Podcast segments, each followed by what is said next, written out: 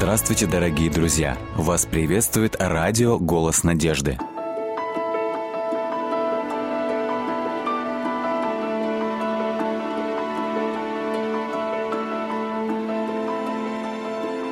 Предисловие. Недаром говорят, что жизнь сложнее и интереснее любой фантазии. Серия книг «Невыдуманные истории» – наглядное тому подтверждение. Очевидцы и участники поразительных событий, случившихся с ними, рассказывают нам о чудесах Божьей защиты и милости. На протяжении многих лет эти рассказы публиковались в популярном журнале «Guide». Самые интересные из них были собраны в тематические сборники, благодаря чему и получилась эта серия книг. Несмотря на то, что некоторым историям уже почти 100 лет, они интересны и современному читателю. Они вдохновляют, поддерживают и свидетельствуют: Бог с нами, что бы ни случилось. Читайте в серии «Невыдуманные истории». «В последний момент», «Таинственные истории», «Крылья ангела», «Незаслуженная милость», «Отважные путешественники» и «Однажды в джунглях». «Однажды в джунглях». Хотя Самбо был одним из самых рослых мальчиков в школе, принадлежавшей миссии, в работе он проявлял гораздо меньше рвения, чем в играх. Он ходил в эту школу уже почти 3 года, но... Несмотря на то, что многие из других мальчиков отдали свои сердца Иисусу, Самбо этого не сделал. Он всегда хотел хорошо провести время, и поэтому отказывался бросить некоторые плохие привычки, которые принес с собой из своей деревни. Иногда люди, стоявшие во главе миссии, подумывали о том, чтобы отправить Самбо домой, но снова и снова прощали его и позволяли остаться. Они надеялись, что однажды может что-то произойти, что поможет мальчику полюбить Господа. Несмотря на плохое поведение Самбо, многие мальчики очень его любили. Возможно, потому, что он был отличный пловец.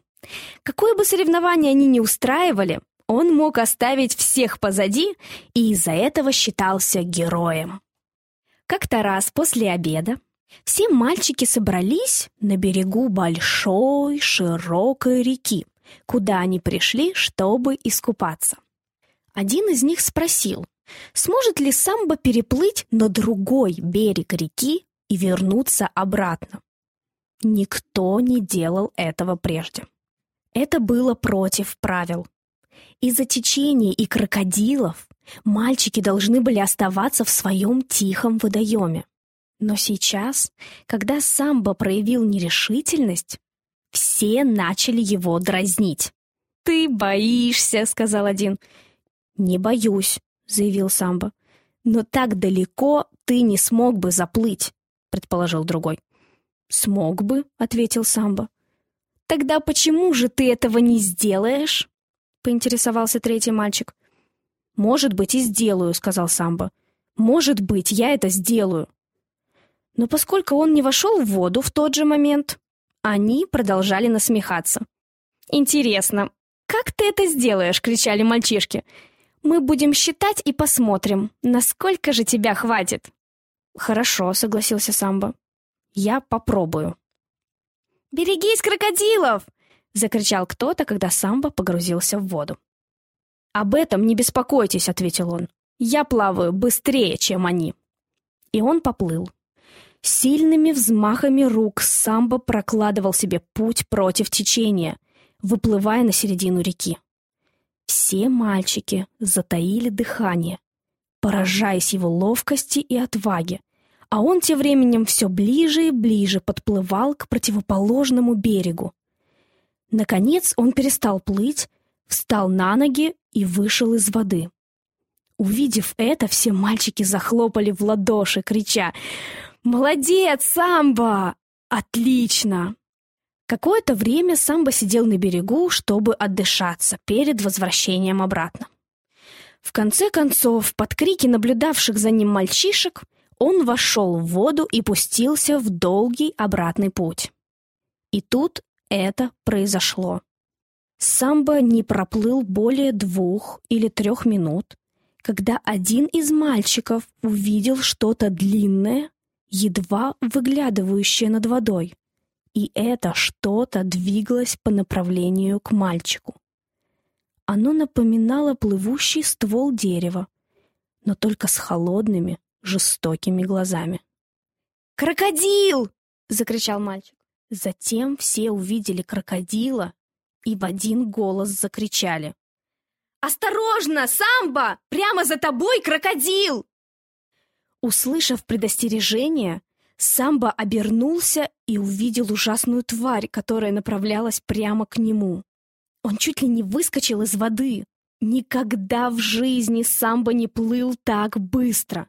Он всегда считал, что может обогнать крокодила в плавании. Но так ли это на самом деле? Так ли это? Остальные в ужасе наблюдали за этой жуткой гонкой. Какое-то время казалось, что Самбо может победить. Он двигался вперед невероятно быстро. Но ни один мальчик на свете не мог бы долго продержаться в таком темпе. Постепенно расстояние между ним начало уменьшаться, и крокодил подплывал все ближе и ближе. Вдруг раздался всплеск, щелчок, и бедный Самбо исчез. С дикими воплями ужаса мальчики бросились бежать обратно в миссию. Когда директор миссии услышал эту историю, он сразу же выслал поисковые группы. «Крокодилы, — объяснил он, — не едят свою жертву сразу же, как поймают. Они ее прячут, а едят потом, когда проголодаются. У нас лишь 1 шанс из 100, что Самбо все еще может быть жив». Итак, поисковые группы начали работу, прочесывая каждый ярд обоих берегов реки, идя и вверх, и вниз по течению. Тем временем Самбо, которого крокодил утащил под воду, потерял сознание. Затем в узком заливе, скрытым кустарником, крокодил закопал его в грязь, покрыв прутьями и камнями. К счастью, голова мальчика осталась над водой. Когда Самбо пришел в себя, он понял, что находится в логове крокодила. Он был готов закричать от страха, но именно в этот момент мальчик вспомнил то, чему его учили в школе миссии. Он подумал об Иисусе. «Иисус», — плакал Самбо, — «спаси меня от крокодила. Пожалуйста. Спаси меня от крокодила, и я всегда буду твоим мальчиком». Сквозь слезы и причитания он вдруг услышал чьи-то шаги. Вскоре Самбо уже видел лица некоторых людей из миссии, которые разыскивали его. Они быстро расчистили прутья и камни, положили мальчика на носилки и отнесли в больницу миссии. Теперь Самбо ходит на костылях, потому что крокодил повредил ему ногу. Но он как будто бы не обращает на это внимания. Его лицо светится радостью. Он один из самых замечательных христиан, которых вы могли бы повстречать.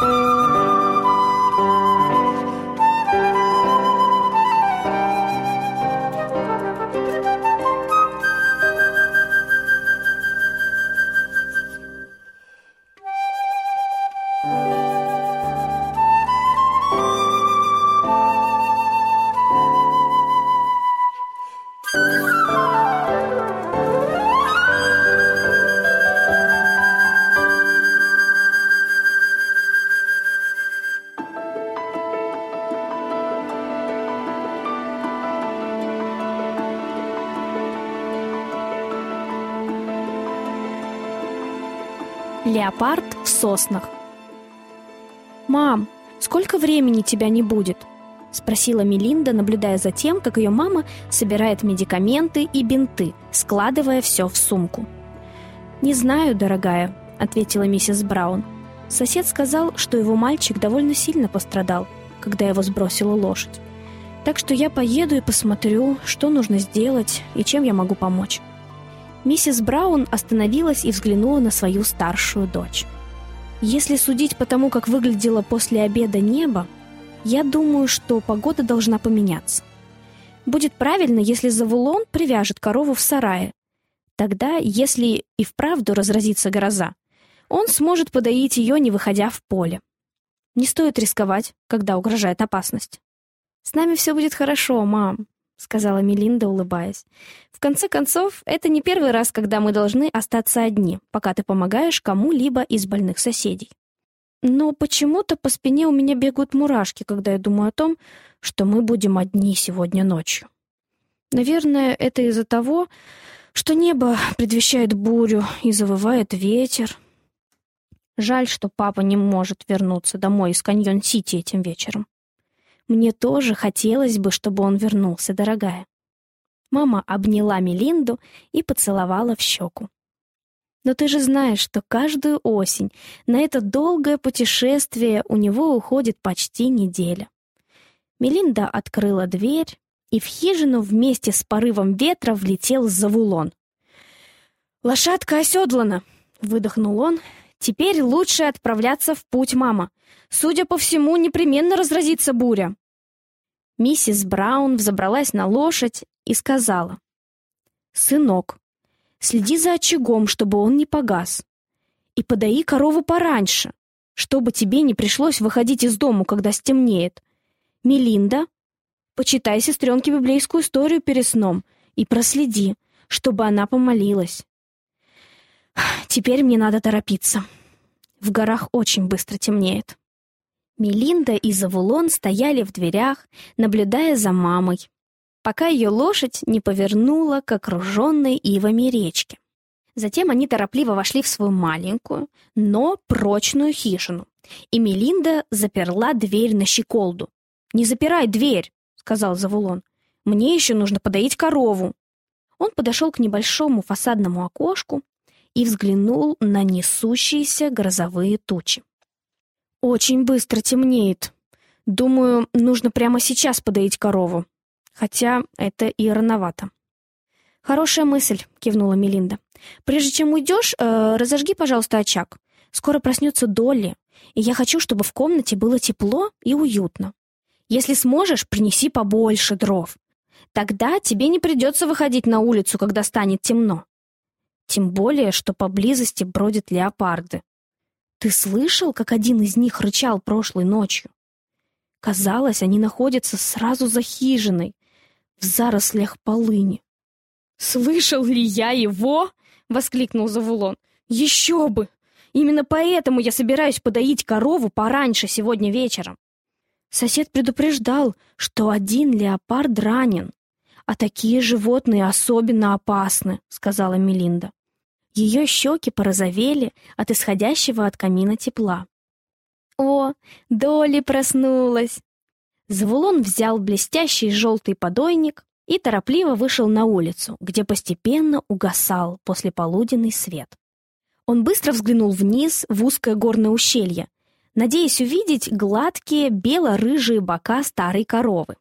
Но увидел он лишь покачивающиеся сосны, которые росли вдоль горного ручья, протекающего мимо их хижины и несущего вниз с крутого горного склона.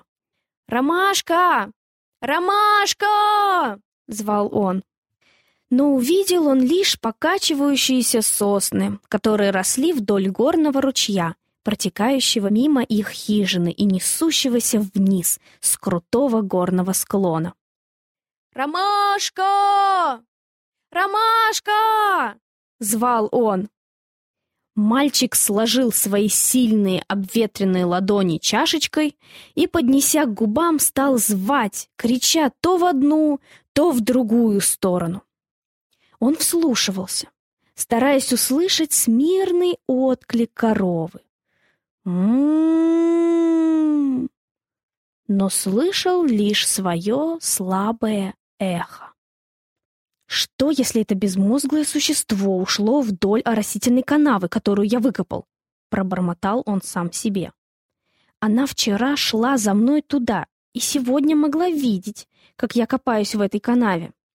И что за корова? Ходит за нами всюду, как собака. Ладно, придется идти за ней и отвезти ее домой. Отсюда она меня явно не услышит. Может быть, и хорошо, что придется туда пойти. Я как раз забыл там лопату. Нужно бы ее забрать. Завулон повернул направо и побежал по узкой горной тропинке, которая вела к новой оросительной канаве, выкопанной им в подготовке к поливу раннего весеннего посева.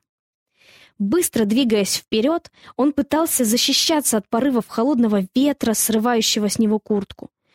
У мальчика перехватило дыхание, когда, выйдя из-за сосен, он взволнованно глянул вниз, в лощину, надеясь там найти свою корову. Его лицо помрачнело от разочарования. «Здесь ее нет», — вздохнул он. «Ладно, нужно захватить лопату, которую оставил здесь сегодня утром. И когда это я успел так запыхаться? Наверное, я бежал сюда слишком быстро. Так, передохну-ка я минутку перед тем, как пойти обратно. Вот тут, в канаве». Можно и укрыться от ветра. Пригревшись, Завулон не заметил, как задремал. Вдруг откуда-то до него донесся невнятный, приглушенный звук. Словно в забытье он сонно оглянулся. О, ужас! Прямо на него смотрели дикие желтые глаза рычащего, припавшего к земле зверя. Он был совсем близко. Мальчик навсегда запомнил тошнотворный ужас, от которого кровь стыла в жилах, когда рев животного сотряс холодный воздух и, казалось, повис над его головой. Леопард. Это тот раненый леопард! И он готовится к прыжку! Что же делать? Мысли ураганом вертелись в его голове. Завулон был просто ошеломлен внезапным появлением зверя и отчетливо понимал, что в считанные секунды разъяренное животное набросится на него. Мальчик содрогнулся, глядя на перекатывающиеся, собранные для прыжка мускулы на спине леопарда, на его беспощадные когти, готовые вонзиться в его тело. «Что же мне делать? Что же делать? Что же делать?» — стонал он про себя. Мысленно он метнулся через тропинку к маленькой хижине, которую совсем недавно покинул. Он как будто бы увидел через расстояние сквозь неровные стены двух своих сестер, ожидавших его возвращения.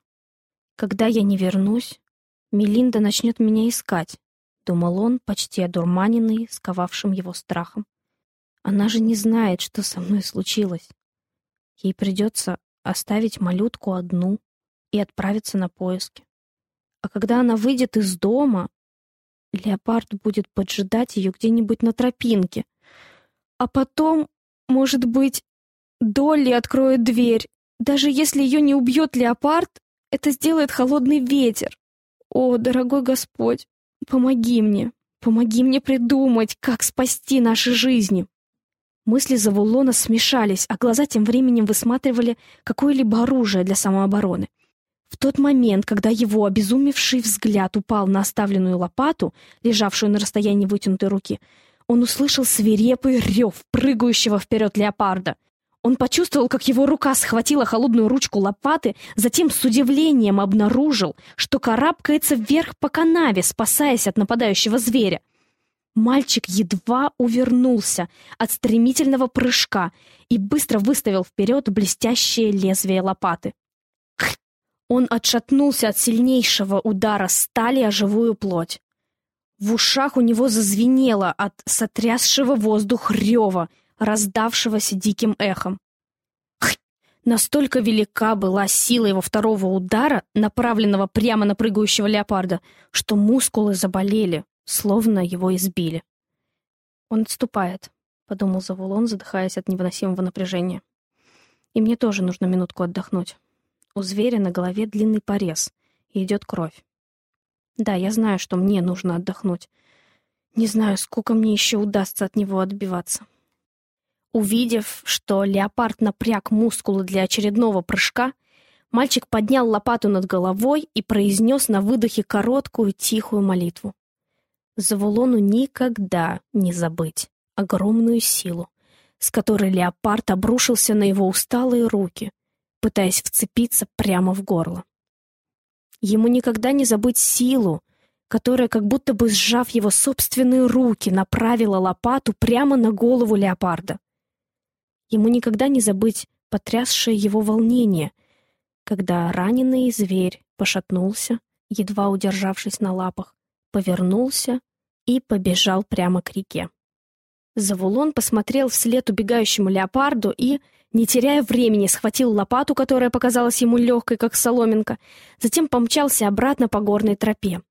Он распахнул дверь в хижину и на секунду остановился, лихорадочно ловя воздух. Только в этот момент он почувствовал, что теряет силу, которая каким-то чудесным образом поддерживала его все это время. Теперь же, оказавшись в безопасности, в 4 стенах своей хижины мальчик ощутил такую слабость, что едва удержался на ногах. Он посмотрел на мерцающую керосиновую лампу и вяло удивился тому, что ее свет тускнеет. Он подумал, почему голос его сестры звучит как будто бы издалека, а потом, первый раз в жизни, Завулон потерял сознание. «Что? Где я?» — с трудом произнес он. Завулон попробовал сесть, но тут же рухнул на постель. «Я... Где Ромашка? И леопард... Он наверное...» «Ш-ш-ш!» — услышал он голос Мелинды. «Ромашка в сарае. С ней все хорошо. Вскоре после того, как ты ушел, она пришла сама, по собственному желанию. Я ее подоила, все сделала, пока тебя не было. Что-то как будто бы побуждало меня торопиться и сделать все поскорее. Не знаю, почему я так нервничала и волновалась, но все время я думала о тебе. Думала, все ли у тебя в порядке.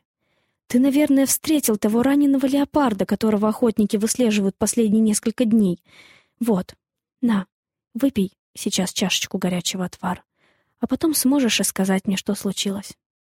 Глубокой ночью Завулон и Мелинда сидели около большого теплого каменного камина. Снаружи, налетая на грубые углы хижины, завывал ветер. Вся хижина сотрясалась над его натиском. И тут, сквозь усиливающий зловещий вой ветра, они услышали рычание леопарда, доносившееся из темноты ночи. «Послушай», — прошептала Мелинда. «Ты слышишь это? Наверное, это тот раненый зверь, который напал на тебя сегодня. О, Зав, я так благодарна за то, что твоя жизнь сохранена. Ты ведь спас и мою жизнь тоже. Я бы наверняка через какое-то время пошла тебя искать и возможно...» Ее голос оборвался, и девочка в страхе умолкла. Но, взглянув на Завулона, она положила свою ладонь на его большую смуглую руку. «Мелинда, мы всегда должны помнить о том, что Бог действительно отвечает на наши молитвы. Я никогда не смог бы справиться с тем леопардом своими силами».